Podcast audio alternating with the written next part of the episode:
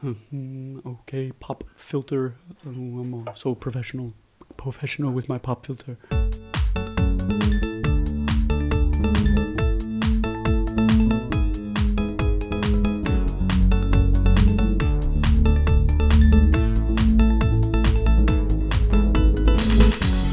Hello, and welcome back to Elevating the Genre, Episode 2, Volume 2. We are your co hosts. I'm Christopher Morrison, and that wonderful man over there is. Dom. Uh, That's right, and we are here to talk about all things that make smart, geeky stuff actually smart and mostly geeky. Um, it's only our second episode of Volume 2, so I guess I'll do a refresher just in case people might have missed um, uh, either uh, episode zero or episode one of our volume two. We, Dominic here and I, live by the comic book code, which basically means we get to do whatever the fuck we want with um, lots of things like sound effects and uh, timelines and uh, our own personal information. And it also extends to our quote unquote issue numbers. Um, and we decided it was time to sort of.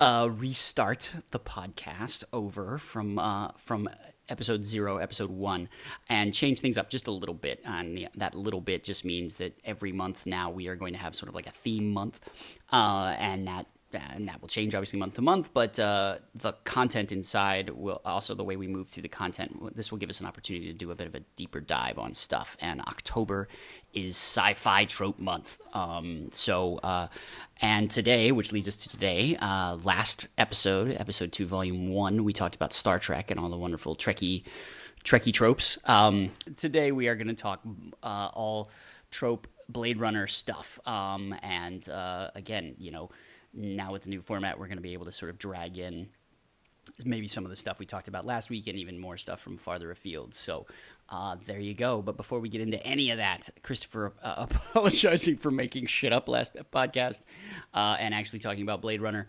Uh, we have a segment we call What's Elevating Our Genre, where we turn you on to what we think is smart and cool out in the geeky world. Um, Dom, I went first last time. What do you got this week? I know you don't care for the movie Interstellar that much, but Nope. I really like the robots in Interstellar. Oh my god! I'm so trying to remember to the- remember the, the oh the robots. The robots yes, the ones. Are they the ones that sort of like? blocky guys who kind of reconfigure themselves in a Lego sort of way? I mean, they're basically a pumped-up steroid version of someone's future idea of a smartphone, right? Right. They're kind of a brick and have a display on them. Damn it! I love your And, mind. uh, um, but they, uh, but they're also variation on the cute robot sidekick thing. And you know, I read Yeah. Interstellar now and then, and uh, you know, Yeah. they have they have they have a setting for humor and discretion and all these uh, human characteristics. And I don't know, just apart from the whole other business in the movie Interstellar, the those robots are really precious to me. and I was probably thinking about it because because this, the the Star Wars trailer came out, and, and again there's more Yeah. BB-8 and R2D2, and you know they're be, they're being cute, Yeah. you know, um, and everyone loves that. But I, you know, I I I, think that the cute robot sidekick trope is most often they're sort of the butt of the joke, you know. R2D2 is just making these hmm bleepy noises and um, everyone understands him yet he can't speak anyway i just i just feel he's, he's sort of the the being uh, made the clown of the whole thing and then interstellar Yeah. robots have their own sense of humor Hmm. in a largely humorless movie and so i think related to all the various science fiction tropes we'll talk about about Hmm. you know what the process is of being human i uh, it, it's it's nice to see the the robots being um, Mm.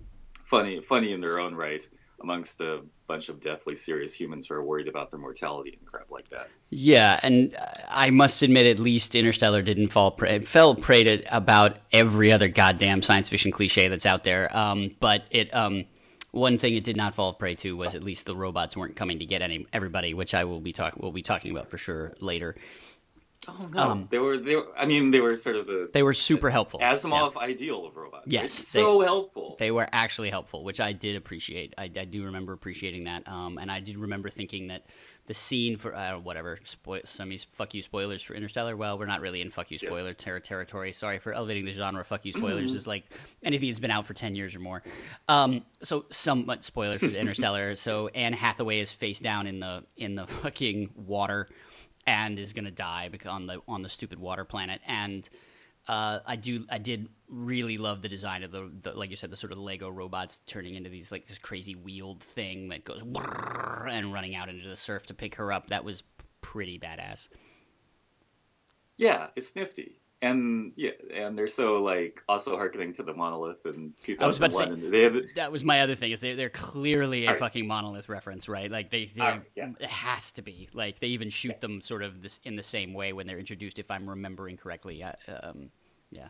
No, you are. They're they're they're Yeah. totally trying to look like that. But the fact that they do these sort of cute robot sidekick things while being in this sort of oppressive um, J- uh, Christopher Cool. Nolan, mo- Christopher Nolan Shit. movie. Yes, right. I And like also the that, shape, yeah. That's a that, that's a juxtaposition. No, I, that that I. That, If there's anything to give the movie credit for, I I, I will I will go along with that for sure, for that sure. it's not my it's not my headiest, deepest elevating the genre ever, but I really do like those interstellar robots. Interstellar robots, yeah, I say they elevate the they elevate the I think they elevate the genre a bit there. That's cool. All right, um, I uh, I've uh, f- I don't know. I've fallen prey now to like watch throughs of like old television shows that I sort of never quite completed in my uh, not in my youth, but in my um uh, in my going to college years, right, or whatever, or things that were sort of happening when I was sort of uh, blossoming into a young man, um, and put things away just because of mostly because of time, not because of love. So childish things away, as the saying goes. yeah, as the saying goes, and fuck that. So I'm just bringing them all back out. Um, yeah, yeah. uh, as if longtime listeners know, I just did an insane watch through of all of DS9, uh, which I pounded through in like a two and a half months somehow. Seven seasons of American television. I don't know what the fuck I'm thinking, but whatever. I did it, and now I'm on. Um, That is kind of insane. It, it was nuts, but it, I ma- it fit in my life perfectly the way I did it. I had a whole system, I had a whole routine, uh, whatever. If anybody is interested in trying to accomplish a seven season watch through of something, literally watching. Although, look, I skipped some shit just because like I, I refuse to watch any shows where like leprechauns show up, um, and they're trying to convince me this is a science fiction show. So I skipped like, but I surprisingly I only skipped like one or two episodes of Deep Space Nine. Deep Space Nine does not really truck with that nonsense, which is great uh, for me at least. Um, and so now It's an actual leprechaun. It's not the Ferengi, right? it's uh, 'Cause I was yes, no, it, uh, it wasn't actually a leprechaun. Sorry, it's not a leprechaun. It's fucking Rumpelstiltskin shows up in episode three of the goddamn okay. series, and I was like, nope, clink, and skipped, just skipped it. Uh, watching Cole, although it's worth it watching Colm Meaney try to act the person playing the guy, the actor who plays Chief O'Brien.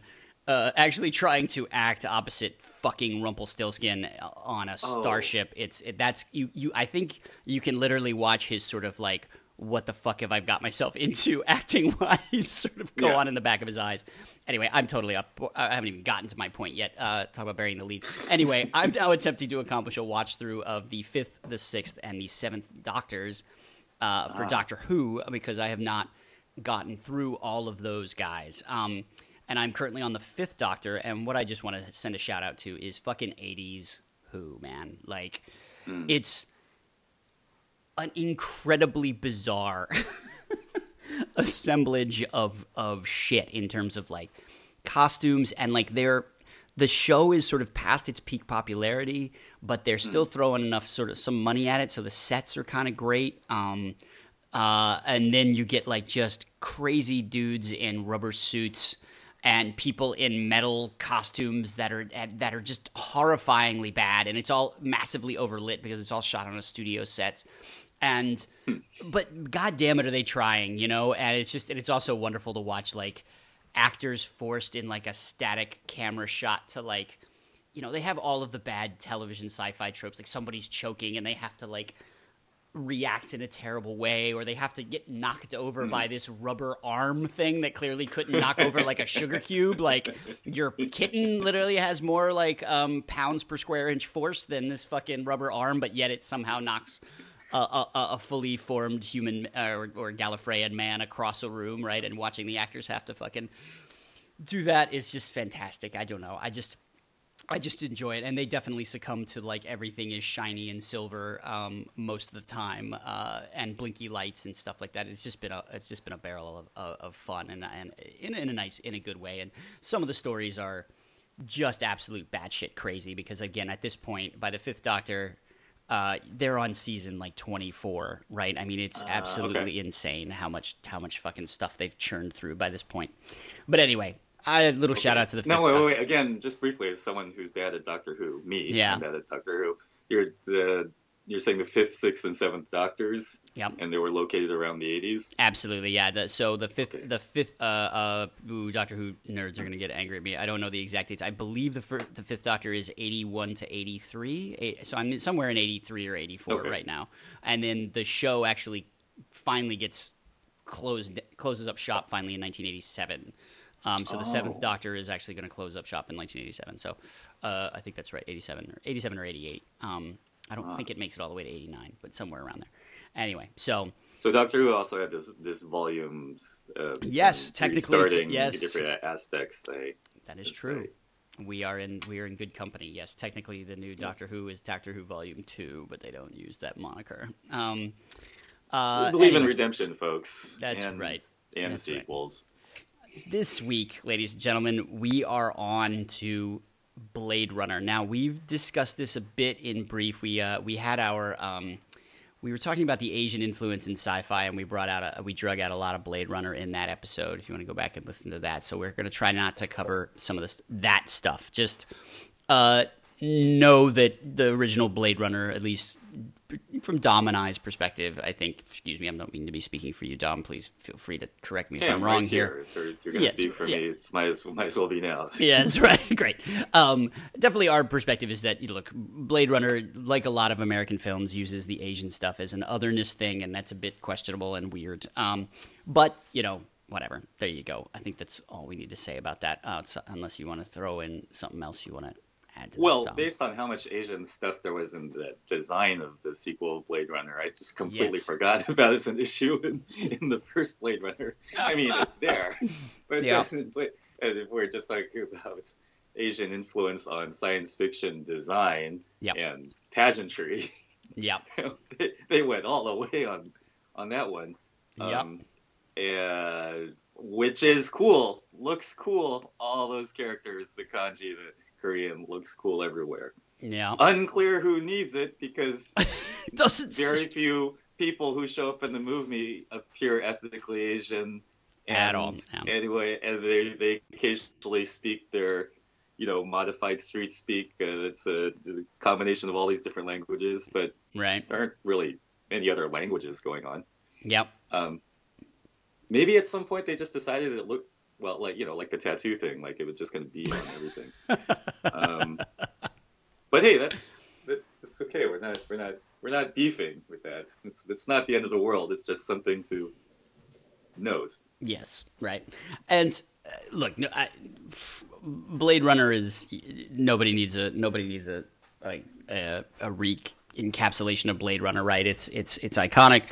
Um, uh, and the reason that's one that's the reason we're talking about it, right? The, what what about its iconography in particular continued uh, ended up affecting film um, overall, and also what ended up affecting um, um, you know, particularly science fiction, American science fiction, and possibly even beyond American science fiction. And obviously, look, people, Blade Runner 29, 2049 is out. However you feel about that, it's a it's a reality. Both Dom and I have seen it. We are going to be talking about it. I don't know if we're going to be talking about it at length, but we're certainly going to reference it um, to make say again. We're not a we're not a movie review podcast. You will get our thoughts on it more than likely as an overall thing, but we're going to sort of pick into it. So, warning, spoilers for Blade Runner 2049. If you haven't haven't checked it out, I would just go ahead and stop this podcast right now and then come back after you've seen it. Um, Warning: spoilers for 2049. look, I mean, two. I guess that's just might as well look. Let's just go ahead and start from. Let's just go ahead and start from there. Like let's let's talk about the conversation between those two films, shall we? Because I think everybody understands what Blade Runner is or was. Um, uh, so here's my quickie encapsulation, right? Blade Runner is a film noir science fiction that is that falls into a group of certain types of what I guess people would call slow paced science sci-fi, but it's a film noir sci-fi that has a very very intense aesthetic, um, and and a lot to say about quote unquote what it means to be human while still really just executing a, a pretty straight up film noir sort of type plot. Mm-hmm. Um, uh, minus the femme fatale ever actually interact. Well, that's not true. What am I talking about? No, the femme fatale does actually interact with the, the No, lead character. totally Sorry, yeah, there's totally a femme fatale. It's just she just ends up not actually being a femme fatale. She just You were you were just remembering that she's sort of an artificial person. Yes, right. But-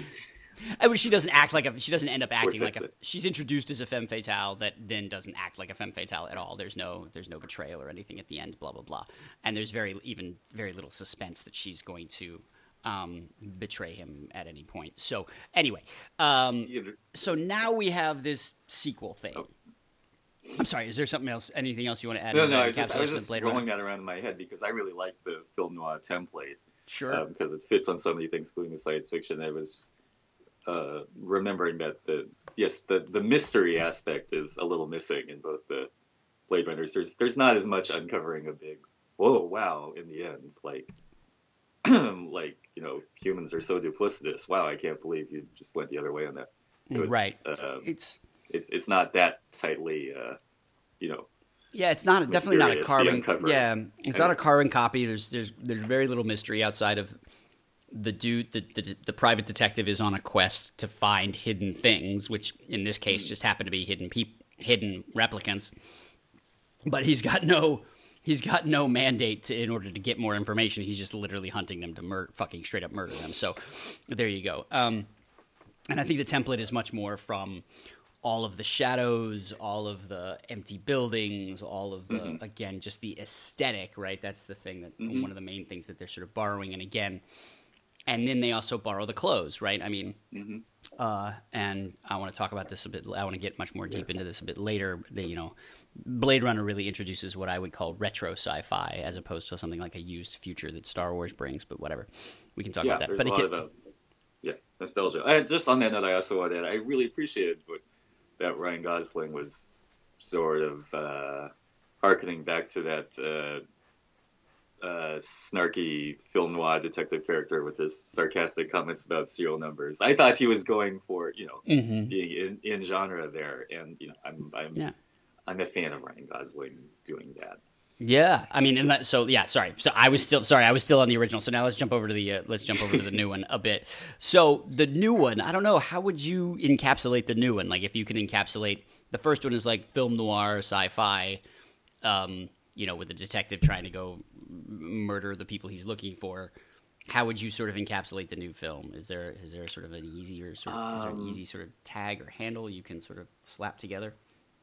Yeah, well, the way I look at it, and this will probably make it sound like I liked it more than I did. I liked it pretty much, but when the experience to watch it was, you remember the UC theater, right, in Berkeley? Uh, you know, one of those wonderful movie theaters Yep. that played interesting double features from all throughout cinema history, different bill every night, all sorts of weird stuff. Well, I mean, one of their favorite things to do was show uh, Blade Runner and Brazil together. I don't know if you remember. that was that was like every, at at the time everyone's uh, you know uh, wow. cyberpunk dystopian. Wow, let's Yeah. go be in this for four hours. Blade Mm. Runner in Brazil. God. Um, and Brazil's the movie by Terry Gilliam, also a, Right. you know, a famous, uh, influential science fiction dystopian film. that um, if you haven't seen it, but um, I did feel in this extraordinarily long sequel, it did kind of have that feeling of like you got to watch Blade Runner and Brazil mashed together. it's, it's, it's had sort of the it was, it was like they just threw those things together and made the picture because it's very long and there's all this sort of uh, grotesquerie and again I was I I had problems with the uh, the extended sequences in his apartment just playing with all his gadgets. Hmm um, but that was when I felt it was, you know, it was approaching this sort of arch satire of Brazil. You know, like when he goes back to his apartment and and all the piping is crazy, and you're just like you're he's living in this, you know, uh, you know, satire of what future human life would be, and it's kind of Huh. dry and sad. Anyway, that's that's how I'm encapsulating it. I, I it was I experientially like the double feature of the UC theater with Blade Runner Brazil, yeah, and that was great.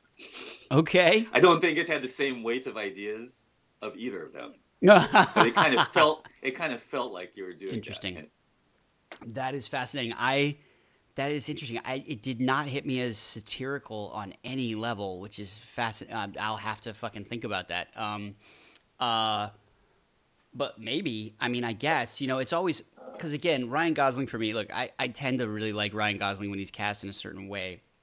However, he falls into this category of actors that are that are that are uh, sort of getting a lot of work lately, which are the actors that really insist on doing absolutely fucking nothing, right? Like they, uh-huh. ins- they insist that at least 20% of their performance is them looking blankly at the camera, particularly in certain emotional moments, so that you literally cannot read them. And again, it works in certain in certain contexts. For me, it works a hell of a lot in Drive. That's the type of movie where that makes a lot of sense. And even you could even go so far as to say that maybe his character in Drive is slightly autistic, um, and just doesn't really get humans in general, or slightly a replicant. or slightly a replicant, right? And again, Drive was another movie that could have been Blade Runner 2049 could have been the uh, sequel to that's possible too. and, and ends very similarly. Anyway, sorry. yeah, in a certain way, right? I mean, you know, um, and so, and again, you know, Ryan Gosling, it, it's it fits for this character that he's, Mhm, totally. and this is not a spoiler at all. People, uh, I think everybody knows Ryan Gosling is is from the jump. We all know he's playing a replicant, um, who is a Blade Runner, who is who is who is a Blade Runner, um, and and so it kind of works like the idea does this guy actually have emotions does he just not know what to do with them or whatever however their insistence on jamming a love story into this guy's world kind of hmm. belays that belies that and i think this is tends to be de- this i'm going to lay this at the feet of the director like i think Denis Villeneuve, unfortunately, uh, a whip crack of a fucking camera dude and knows how to make things Yeah. look amazing. His storytelling, his emotional storytelling is so I think misguided a lot of the times and is just sort of hitting wrong notes in the wrong places. And I don't know if he just he's doing that on purpose or he's just not good at it. I I, I don't know, but whatever. Uh, Dom and I are on record as not being Arrival fans, and we might be we might crack into that a little bit later. But anyway, I'm completely off off what I was trying to say, trying to encapsulate this new movie. So for for you, it's Blade Runner Brazil Smashola, um, which is cool. I guess for me, it's I was a little, and again, it's always super personal, right? Like especially with these properties, these IPs that have been in our life for so long. Look, I'm a little obsessed with um, the Ghost in the Shell series, and but the aspect of the Ghost in the Shell series, I'm talking about the animated stuff, all this animated stuff, the movies, and, a- and a couple of the TV show, shows, where they are so deeply interested in examining. There is no character on screen that is fully human um, outside of one character who is not the main character, a character named Togusa, and that is a regular police guy, and the only thing he has is what's called an e-brain, which everybody has. It would be like uh, if you didn't have one, it would be like you showing up without a cell phone, like not even just a smartphone, but not a cell phone. So, but so even Togusa to some degree is is cyberized, but um, and they really it, try to play with that. And like, what does that mean? And and especially in that world, their dystopian version is that well, fuck you. If you're part robotic and you're part cyber, people can hack you, right? Like, what happens? What what happens when you live in a world where other humans can literally hack your brain or hack your body, and weird shit can happen. So, new Blade Runner is not at all interested in that concept, but what it is interested in is that every character on screen, as far as I can tell, is exactly the same way. Everybody's one step, at least one step removed from being actual humans, right? Um, Okay. So that seems to me about what they're fo- that that seems to me of what they're focusing on, right? Um, uh, and I find that endlessly fascinating, and I'm I am I am slightly angry that someone got to that script, bef- got to an American version of that script before I did. But there you go. I'm happy they did it. Uh, now again, whether we can, I can now then try to critique It, the movie. it'll come back. It keeps coming back. Oh yeah, it'll be it's so fine. It's it's I think it's an endless it's certainly an endless uh, topic of conversation, especially as we start to actually as a society move that direction. Um, but anyway, my point is, I could, I would love to argue, I would love to discuss uh, that movie eventually in light of whether how they handle that and whether they whether they succeed or not succeed. But that's not really the point of this. Again, this podcast we're talking about sort of tropes and things that they've carried over.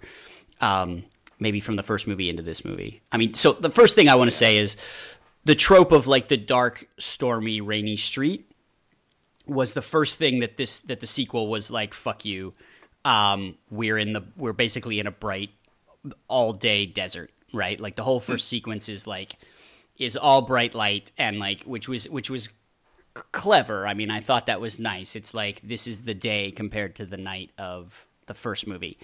Um uh, at least that's what they were trying to convince us of in the first in the beginning i think. I don't know. Did you notice that? I mean Oh, um, yes.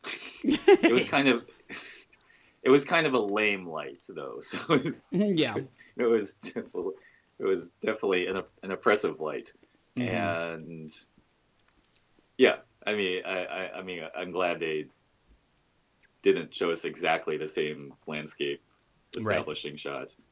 Um, yeah, I think they pushed that. They pushed. Yeah, let's. So let's talk about the trope of L- L.A. Right, the the L.A. setting that they had in the first movie, which is rain, super oppressive darkness, constant neon light. Um, I don't think there's a day. Sh- I'm not can't even think of a day shot that's in that movie. And even in there, when there is sort of day, when Deckard goes to the Tyrell Corporation, the first thing they do is they draw those cool, super cool, weird electronic blinds to make it all yeah, to make it even darker, it's- and that's when Sean Young shows up, right? Uh, always magic hour in there. yeah, it's always it's at least magic hour and darker. So, um, so the L.A. they showed us in this one, the only thing for me that was a little discordant was in the first Blade Runner. They're like, "Hey, there's nobody left on Earth, right?" And L.A. is maybe one of the last bastions of everything being there. But I just felt like in the new Blade Runner, there was a lot of happy people in L.A. until they finally Really? left. Yeah, did I? Am I? Am I? Miss- Oh, okay, that's interesting. Um, I, I think you're right, and I think I had a different filter going on at that, yeah. at that moment. Wait, wait, what's your what's your example of a happy person? I mean, it just seemed well. It was it was brighter. The the technology seemed. I mean, again, the technology had advanced, which was good, I guess. Um, but I was just hoping for it all to be a little bit more, like to feel like we had pro- that LA had progressed in a negative direction. Do you know what I mean? Like More more, people had this? left. That more people had left LA. That more people had left Earth. Right, like I, I don't Oh. know, and I just didn't feel. I felt like LA was pretty populated by. And I guess it's just the colors, right? There was a lot of uh, Uh. that blue. Ne- they went with so in the original Blade Runner they go with this yellow, orange neon and slightly red. In this, there's a lot of blue neon when you're on the street in, in in 2049. Maybe I'm misremembering this, but a lot of the I feel like a lot of all the projections um, that they, again is a trope that they establish in Blade Runner that they bring over and, and make even bigger because now the projections are literally walking down the street around you are all hued very blue.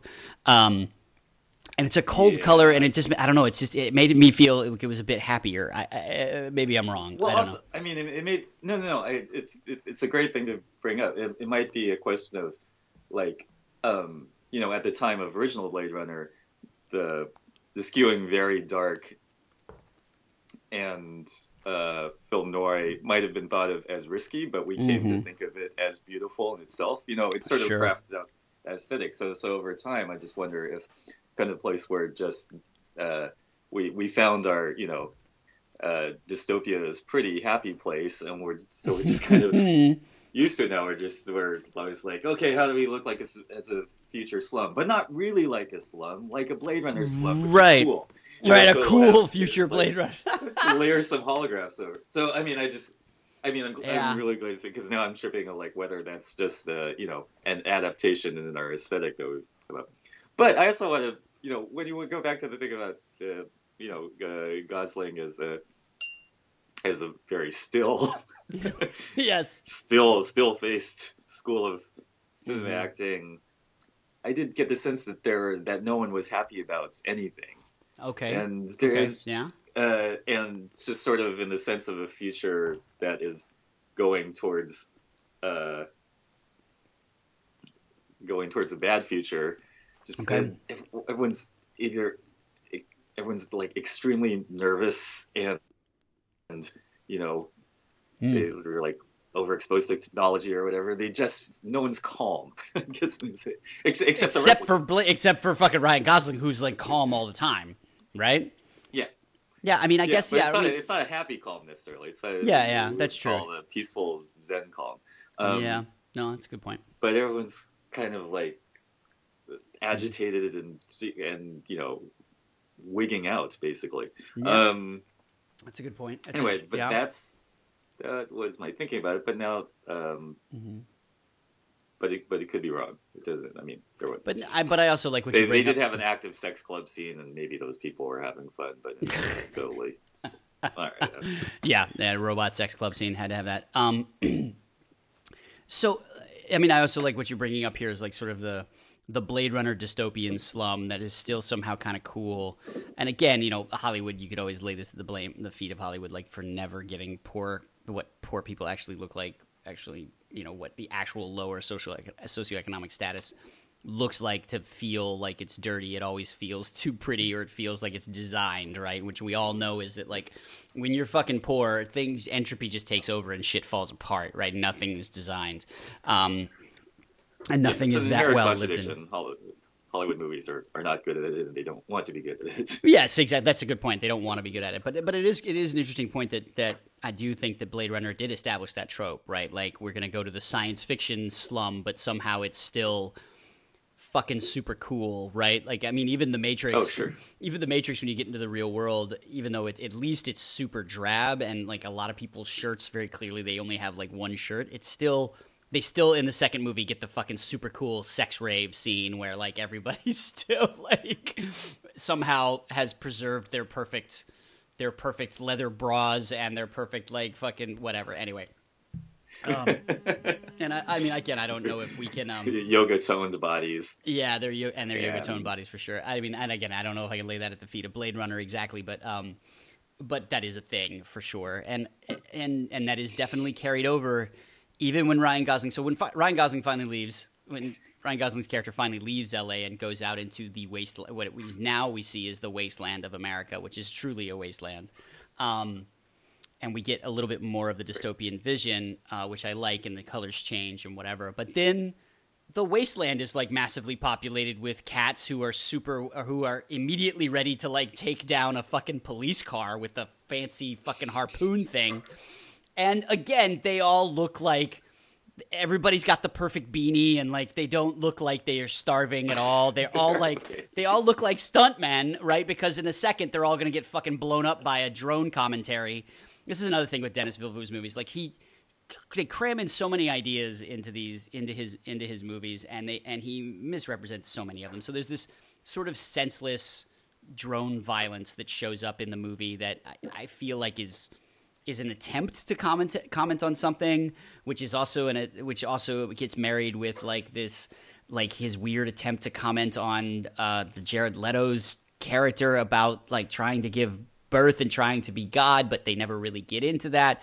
Like it just ugh, Yeah. there's just too many goofy weird ideas Angels. Yeah.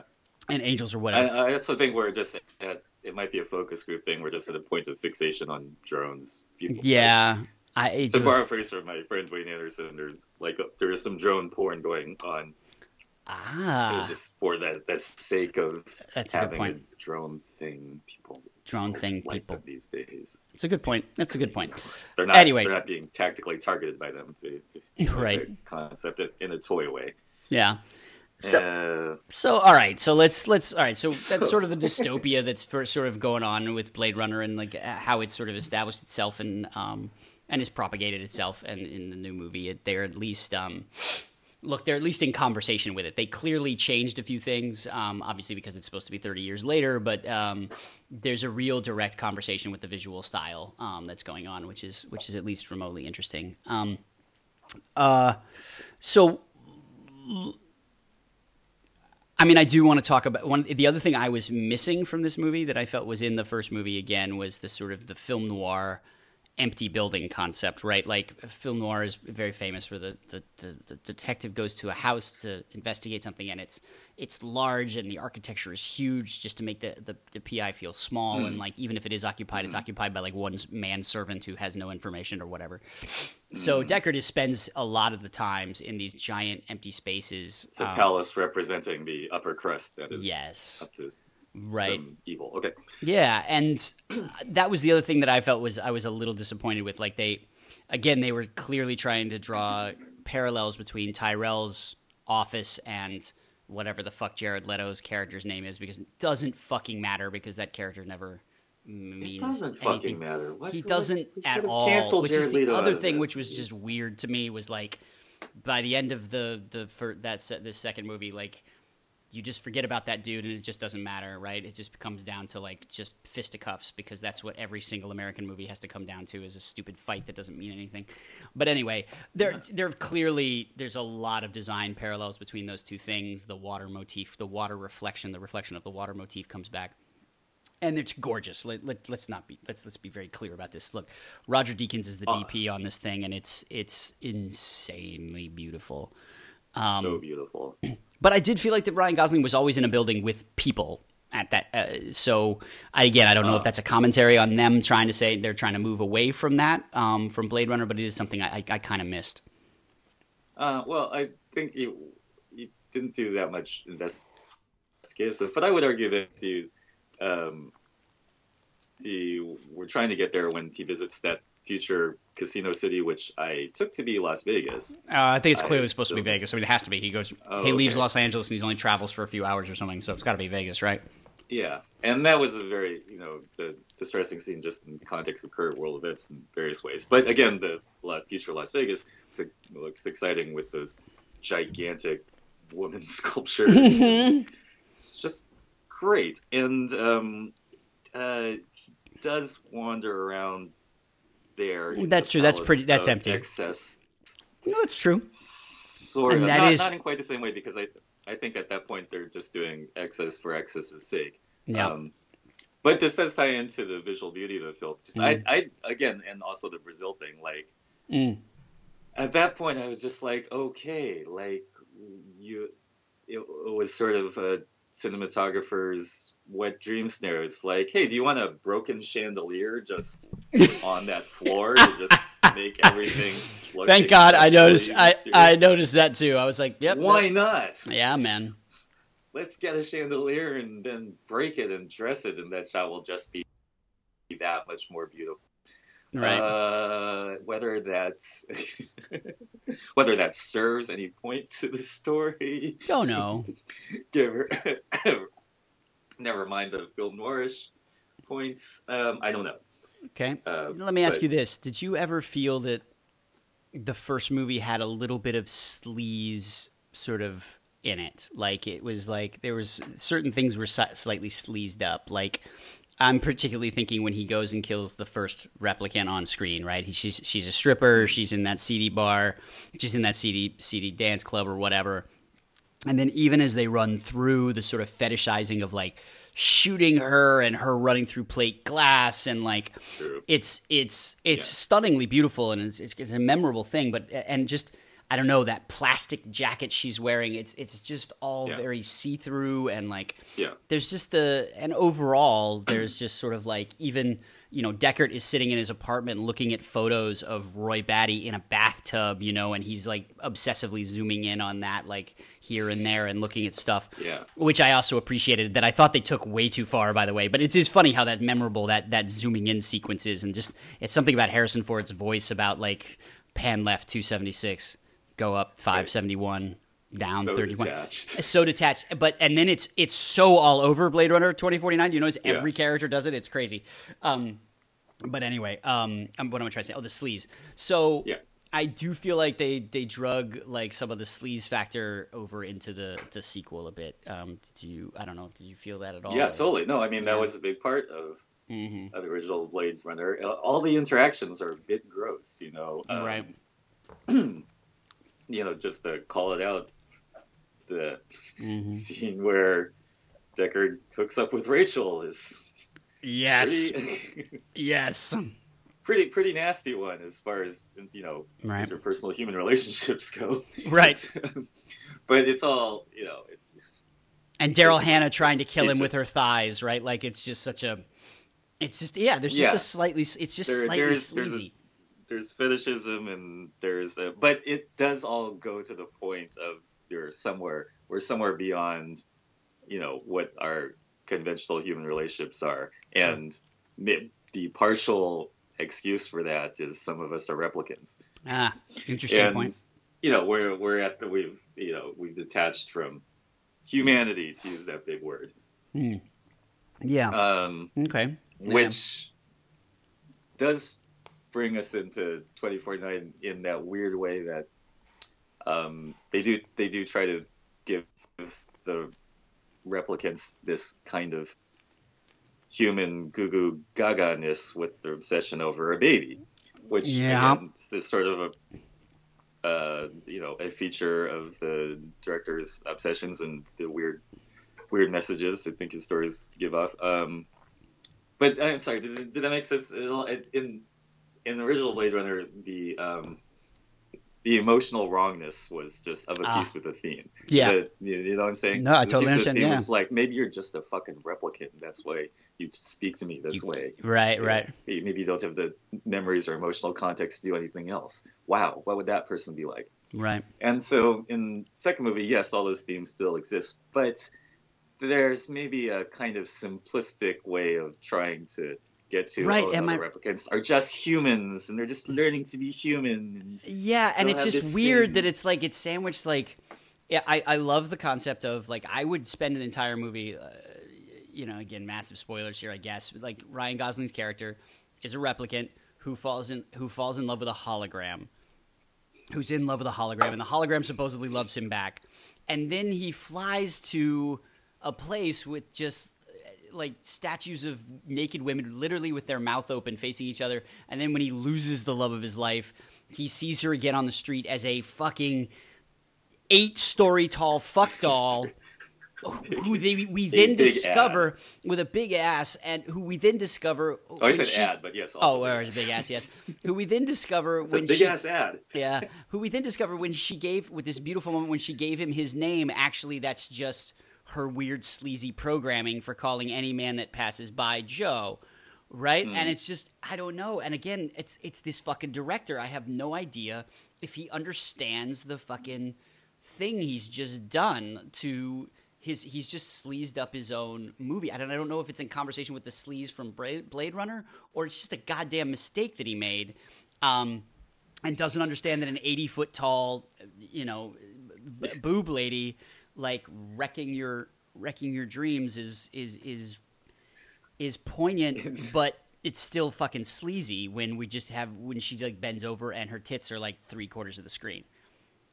Like I don't know. Uh, yeah, it it it want it's trying to make some point that maybe doesn't need to be made because we were uh, we're we're getting enough of that in the real world. But um, yeah, the I don't know. yeah, I I, would, I agree I with you. really I think. I think the holographic girlfriend was just a mistake waiting to be made, and they just made it. They just spent way more. I mean, again, I'm fine with it. It's just, uh, it's just w- the main reason. The, main, the other main problem I have. Again, we're trying. I'm trying to stay away from reviewing this fucking movie, but too bad. I guess we're just we're in it now. Um, is like she ends up being just a, a, an emotional toy to to show how evil another female replicant is, right? And that other female character is so problematic. Uh, the badass Jared Leto uh, replicant, whatever, who's just again who purely exists so that there is someone to have a fist fight with um, Ryan Gosling with at the end.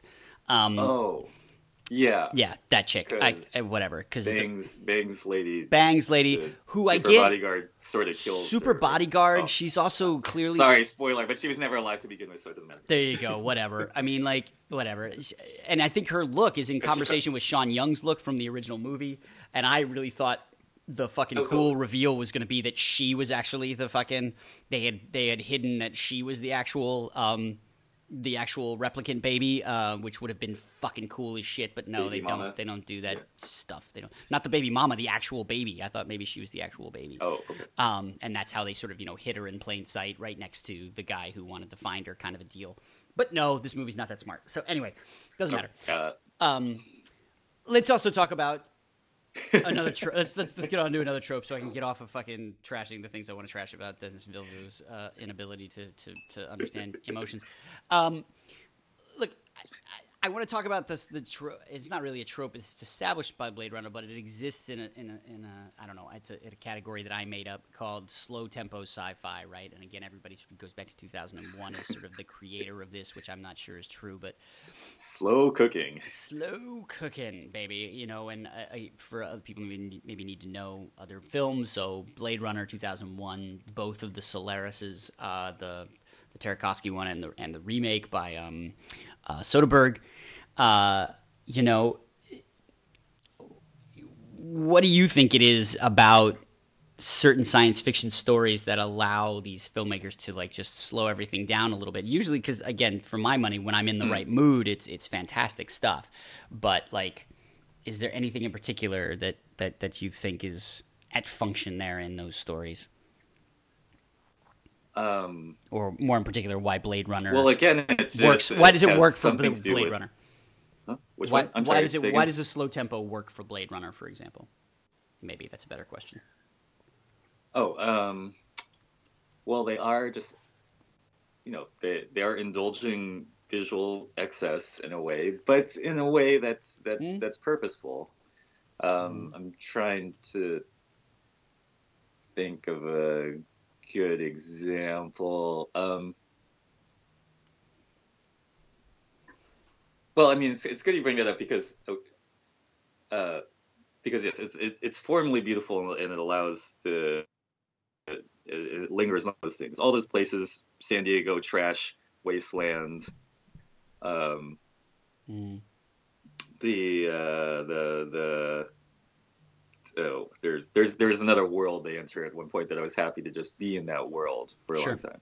sure um, and then and then there this and then in the sequel there are these there are a couple sequences where they have to do plot and and do some interior sort of stuff and I think that that um, those are the ones that where it felt like this slowness was actually too much because there's this Okay. uh, the, there you know there are three sequences in in particular that I just uh, thought were like, wow, that that could have been, uh, that could have been shorter and a lot more powerful. Like, because Mm. I don't know the the first, I basically like I said the Blade Runner was both slow, but also it um, it gave you images that kind of lingered, or right which is not saying they they had a really long shot of it. Just had images that were sort of evocative things, and they sort of spilled out right uh, in your memory, as opposed to saturating you uh, with them in that right it, case of point being the horse unicorn versus horse thing. I think he Sure. spent a long time looking for that horse, okay uh, and that that was slow. In some schools of filmmaking, that's okay. I don't know. Did you did you like? Well, what do you think about that? Now that I've babbled abstractly about slow. Sure. Um, uh, look, I think it.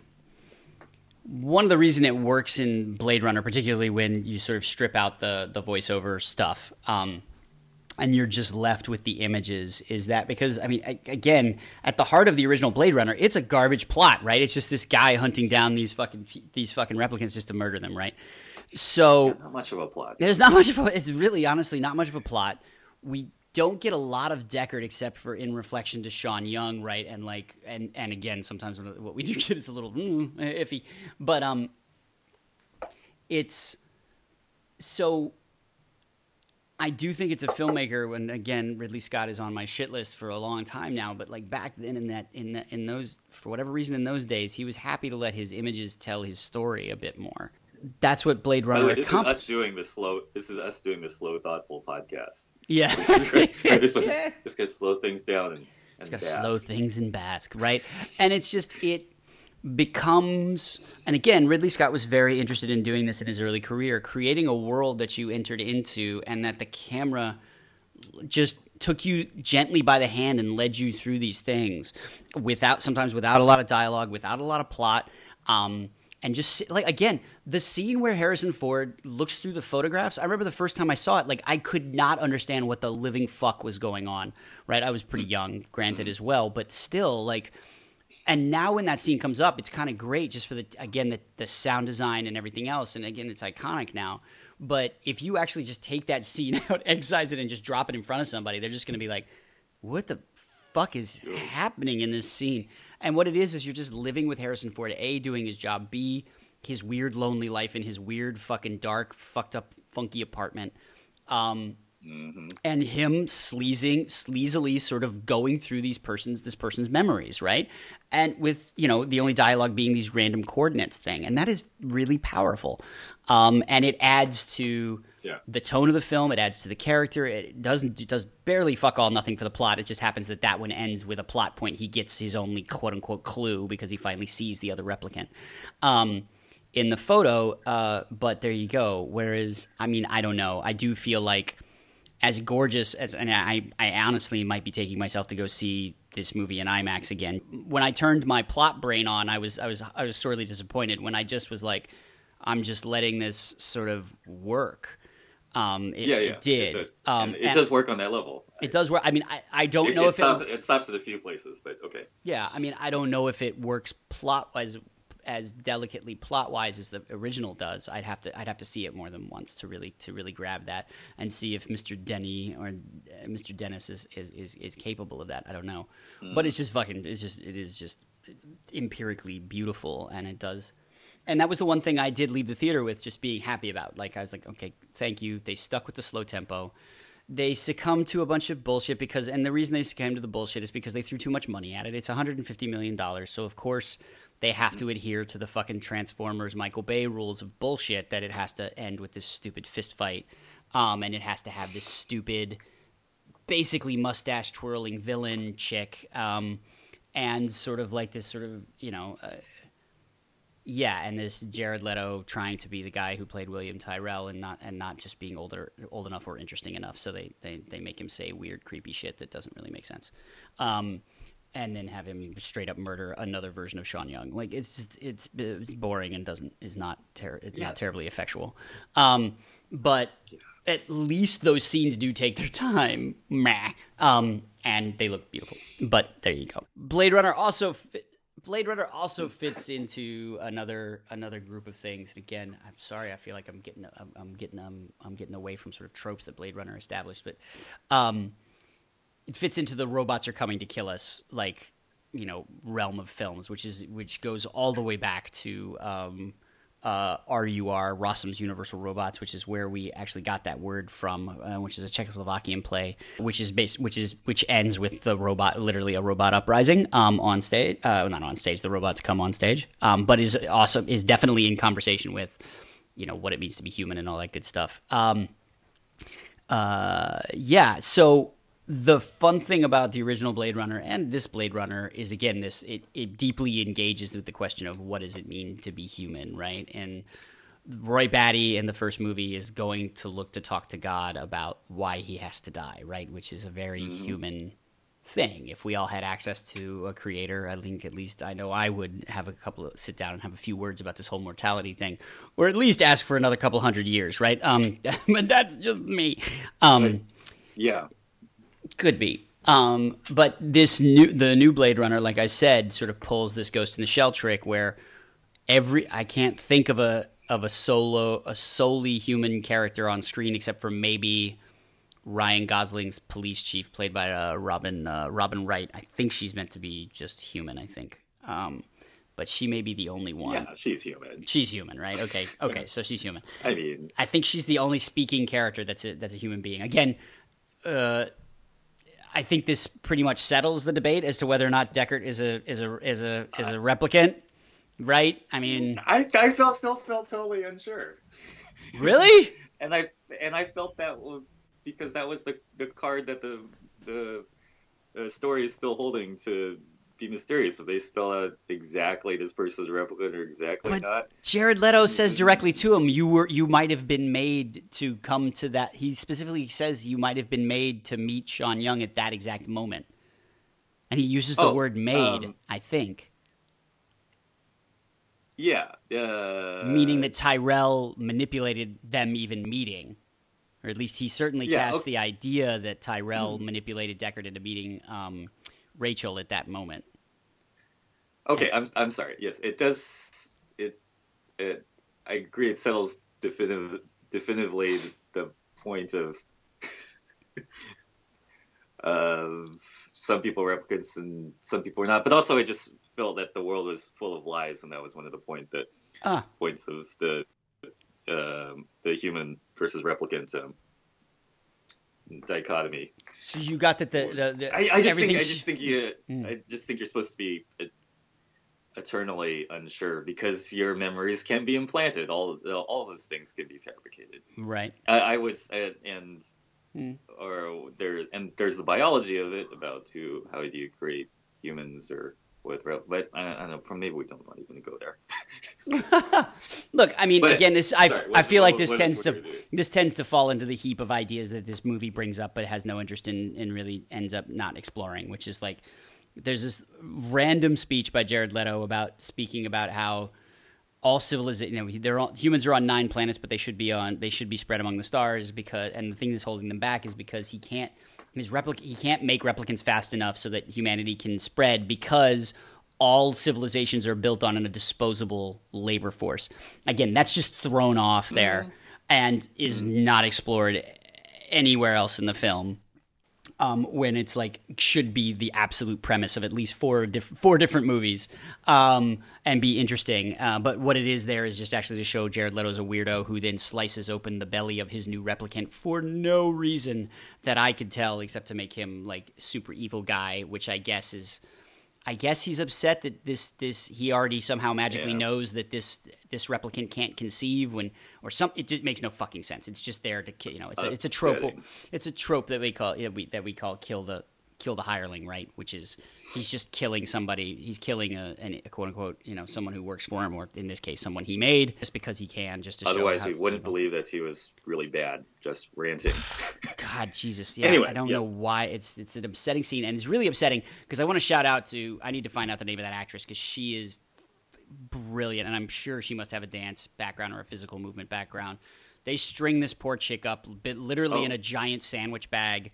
They squip her out onto the floor. She's got to stand there naked, covered in goo, and listen to Jared Leto try to earn another Oscar nom because of his weird speech, and then have her uh, belly slit open and, and die immediately. It's, but th- She's working. She's doing a whole performance. it's And it's and it's an kind of a incredible job. film in itself. It's an incredible job. Um, and really, honestly, that that and scene- one thinks that she's going to be a key character in the movie. Nope. Uh, she never shows up Anyway. again. So she's just used to show how evil Jared Leto is, it's, which is which is disturbing because, th- like I said, that actress is absolutely amazing in that scene, um, and Yeah. does such a physical job and is is just executes it beautifully. Uh, does her job as an actor to give room to this fucking hammy seam stealing bullshit that Jared Leto's pulling. Um, sorry, not a fan of that scene. I will Um, confess, I suspected maybe she had a background in the in, the performance arts arena where people she has to. you know, emerge on stage out of, you know, big vagina. yes, or and something. I don't know who she is, but whatever. She's just, bloody, uh, she's she's pretty brilliant. Anyway, um, but anyway, yes. sorry, we never Boy, even got to the, sidebar. we never even got to the the trope. we're which is- for that lady to get the supporting actor exactly. nomination. yes, right. For Blade Runner one fifty two, I want that chick back. Um, For your consideration, yeah, and Blade Runner 2069 also come back. yeah, please. Uh, What talking about? The human robots are going to kill us. the robots are coming to get us trope. Um, look, we're actually already at an hour, so I'm, I've, I'm, I'm, I've blown this whole thing completely. But look, the robots. I mean, what's interesting is Blade Runner at least elevates uh, elevates that conversation to the point of like, who's a robot, who isn't. Should we, if the robots are coming to get us, um, maybe we should have some fucking sympathy for them, which is the other great thing. Which is which is interesting because I do think because that movie does that so well, they don't bother with it in the second one, um, and they just assume Sure. that you have sympathy, and so they do these weird. Like I said, like it's the the love story is a weird misstep for me for the Ryan Gosling character because it's like it's yeah, I don't know maybe I don't know if it's a misstep maybe it just makes him too human I don't know whatever Um, it's the original It's Blade Runner. because two artificial personalities. I don't know about it. Goofy. I love, like I said, I would sit through an entire film about that, about a fucking a fucking android in love with a fucking hologram. I'm I'm so down Okay. for the exploring that. Okay. Like you won't, you would not believe it. In fact, I now I'm probably going to have to write that script, um, Fine. or at least put it in my stupid idea file. But I don't know. It's just the way it's executed and the way it's it's just sort of lovey dovey and and and I don't need to feel. I, I, feel like I could. Oh shit! Um, sorry. I feel like uh, I just whacked my, my my sexy new pop filter.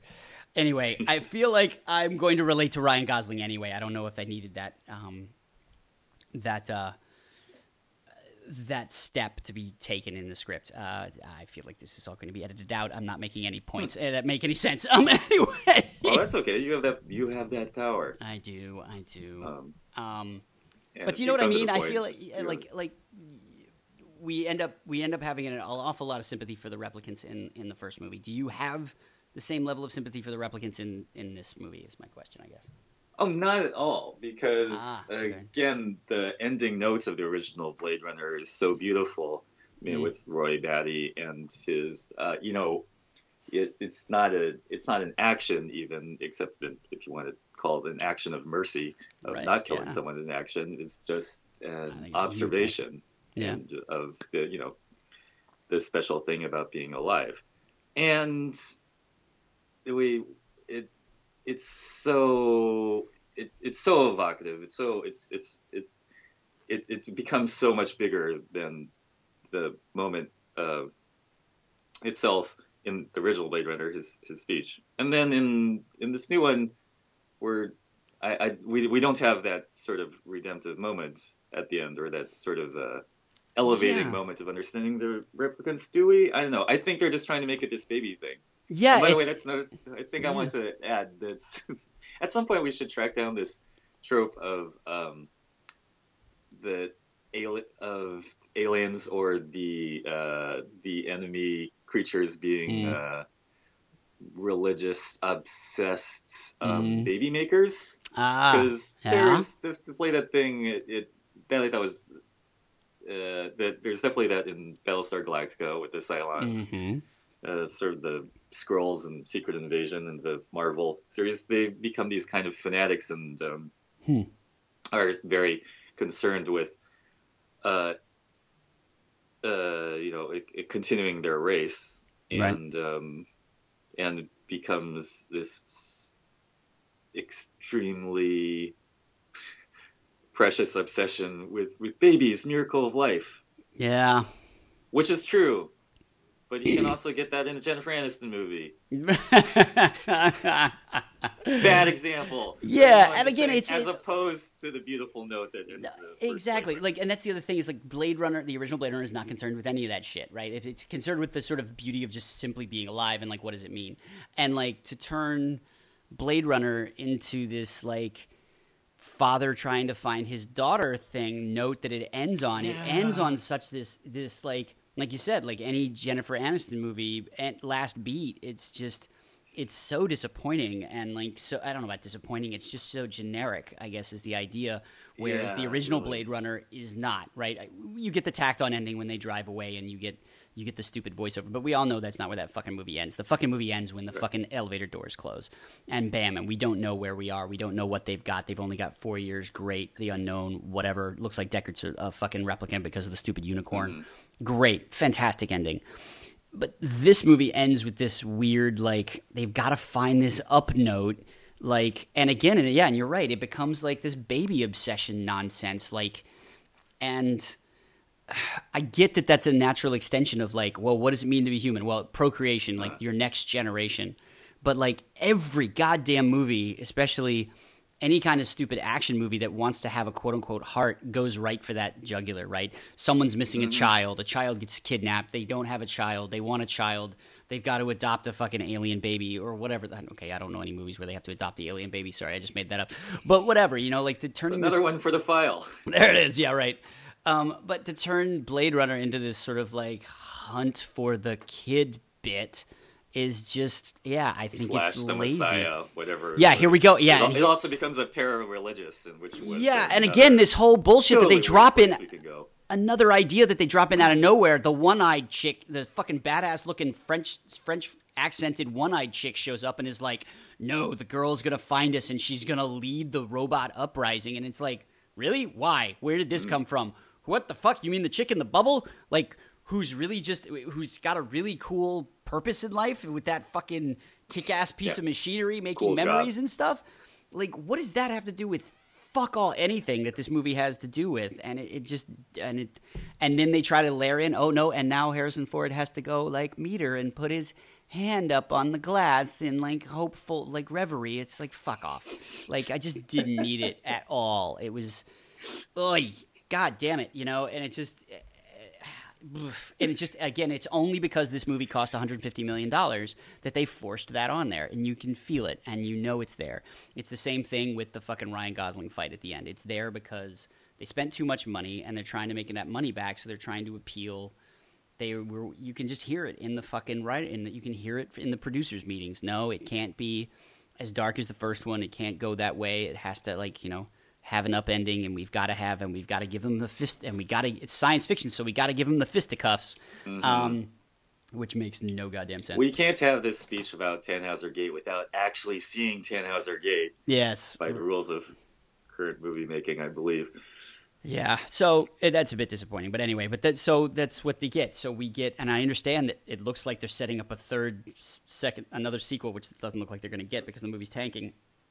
That there will be a robot uprising where, much like Planet of the Apes, you are now, at least the new Planet of the Apes, you're now on the side of the robots. I guess that's what they're sort of aiming at. Um, I mean, right? That's that's what they've left us with. But again, they just they introduce that like 20 minutes before the movie ends, and then that's what you get, right? Um, Yeah. uh, which is just like I said, another thread. Hopefully, it doesn't well, go anywhere. our lifetimes will include Planet of the Apes versus the Replicants. Damn! I would, I would, I would, I would do that movie.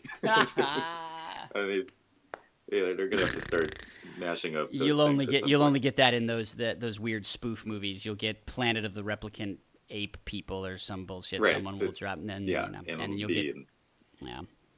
yeah, Hungarian or something. Sure. Not, I don't know even why I said. I think that I don't know why I said that either, but that's all right. Okay, I think Blade Runner is mainly shot in Hungary, but maybe I'm.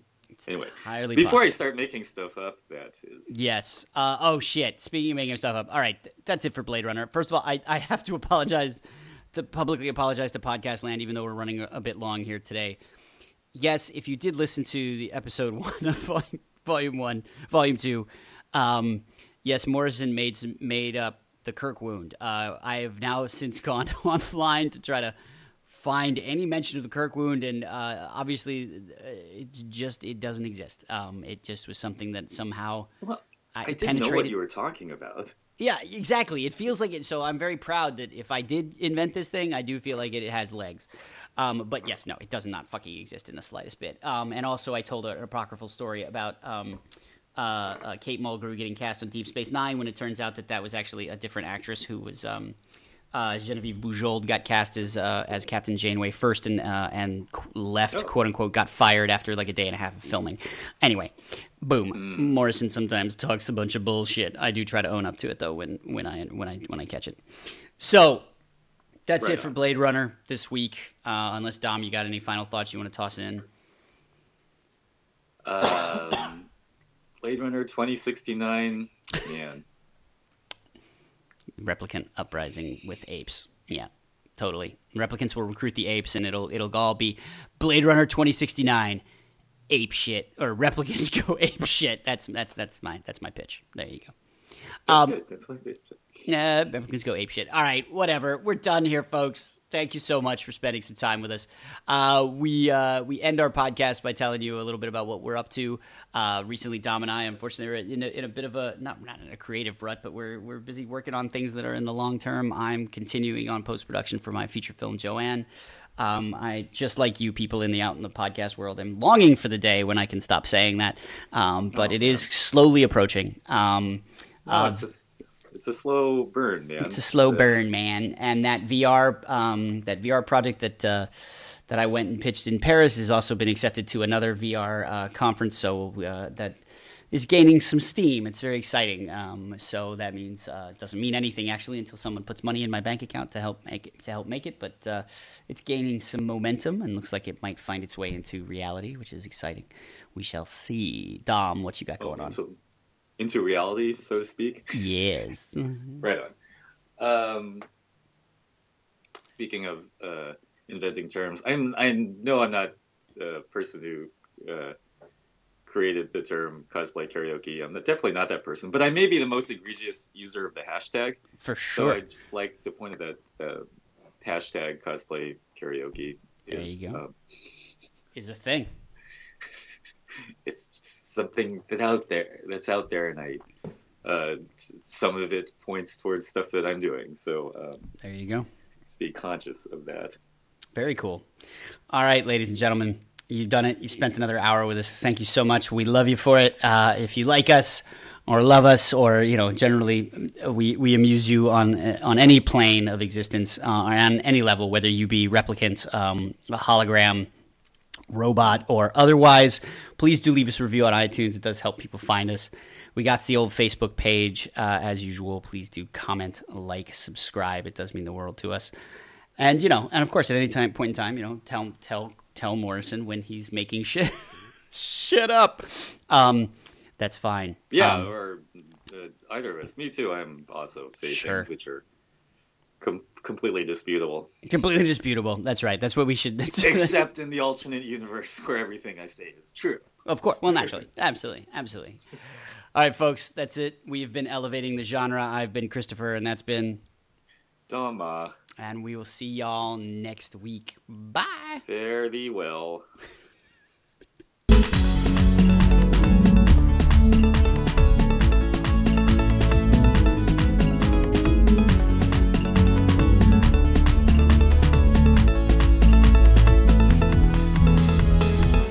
reconfigure themselves in a Lego sort of way. I mean, they're basically a pumped up steroid version of someone's future idea of a smartphone.